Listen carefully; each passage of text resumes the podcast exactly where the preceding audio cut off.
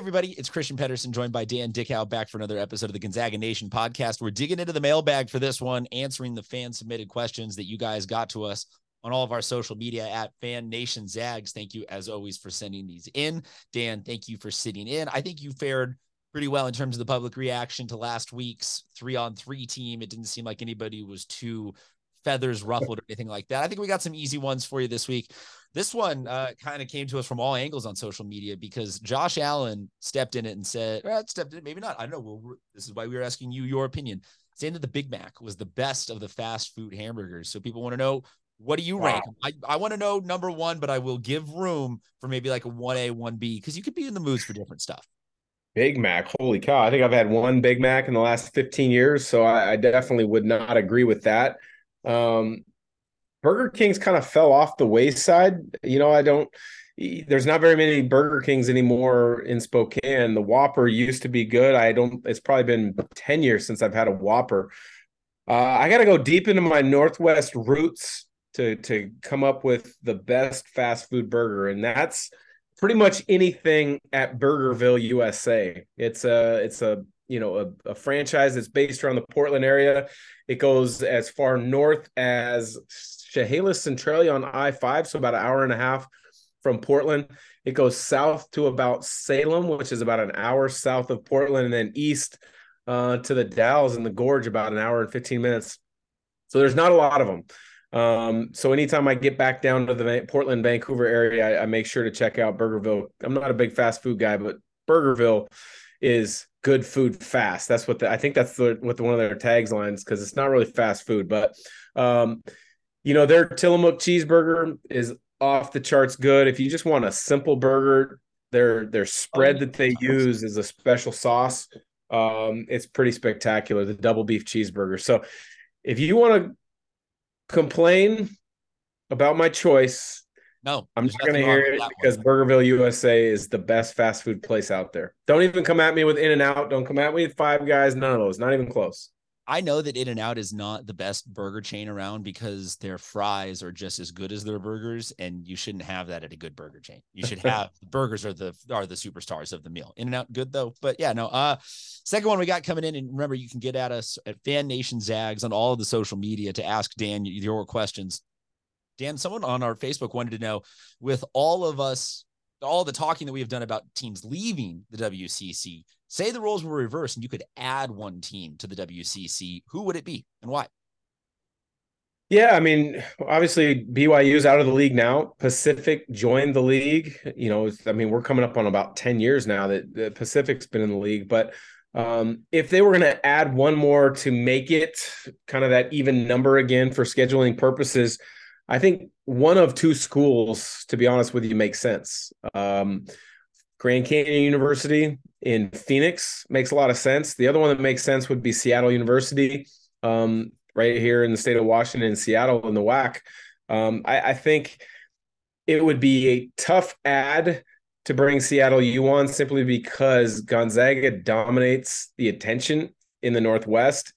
And I don't know if Gonzaga, the school. Now, I don't have this on record. I'm just imagining. I don't know if Gonzaga would want another member in the league kind of cutting into their media market because by by media market I'm including Seattle in that Gonzaga footprint of interest. So uh, I think if there were going to be one, it would probably be um, Grand Canyon University, and that's another good up and coming media market in Phoenix. And you know they're a good team too. Uh, you know Gonzaga played them in the NCAA tournament. And uh, you know, Bryce Drew's a phenomenal coach. I think that's kind of all you need to say is that Gonzaga played them in the NCAA tournament. They were one of yeah. 64 of the top teams in the country. So I, I had not thought of that. That's a great, that would be a great ad because they don't have football either. Do I don't think they do. Uh, I don't uh, believe so, but their their arena. Um, I have not been to a game there. I haven't called one there, but I've heard it's a great atmosphere. The the student section, I believe they call them the herd, uh, does a really good job of uh, you know getting ready for the opponent. Last question we got, and a reminder to everybody: you can submit these at Fan Nation Zags on whatever social media you use. Someone wanted to know who do you think is going to be the starting five for Gonzaga first game of the year. oh, these ones are always tough because there's lots of directions and angles you can go. You know, Gonzaga was lucky last year; they they really had no injuries, so I believe they had the same starting five every single game. Um, I think the backcourt's going to be Nolan Hickman and Ryan Nembhard. I've said it thousands of times, uh, hundreds on this podcast as well. Um, Gonzaga's and Coach Few's best teams have always had two playmaker point guards on the team, ball handler, decision makers, playmakers, whatever you want to call them. Um, and so I think those two start together in the backcourt. I think Graham Ike is a clear cut starter. Anton Watson isn't going to come back for a fifth year and not start. So those would be two of your three in the front court. And so I think you're really now just figuring out who's going to be your three, who's that wing uh, with a little bit of size. Um, and, you know, they want to go young, could go Dusty Stromer. They could also go uh, with the South Korean. Um, I believe it's June is his name. I'll get the pronunciation correct uh, by the season, but uh, I've heard great reports on him. Um, they they could go really big, honestly, and slide Anton to the three and put Ben Ben Gregg at the four. Uh, that's a possibility that that could happen. Um, you know, but that all being said, I got four entrenched that I'm not going to back away from.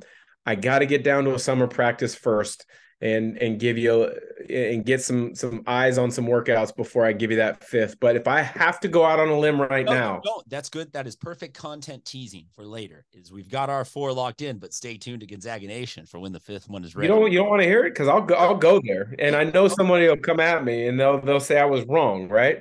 Hit it, Dan. I uh, coach few value shooters, so I think Dusty Stromer uh, is going to be that that starter at that three. Brings more size than you probably think, and Coach Few always places an emphasis on shooting. There you go, Dan. Thank you very much for answering everything we have in the mailbag this week. Remember, as we always say, you can find us at Fan Nation Zags on all the social media. I already screwed it up. I told you I was going to leave someone out, right? Steele Venters, Eastern. Boom. My bad. I knew I was I was valuing shooting. I didn't have the roster written right in front of me.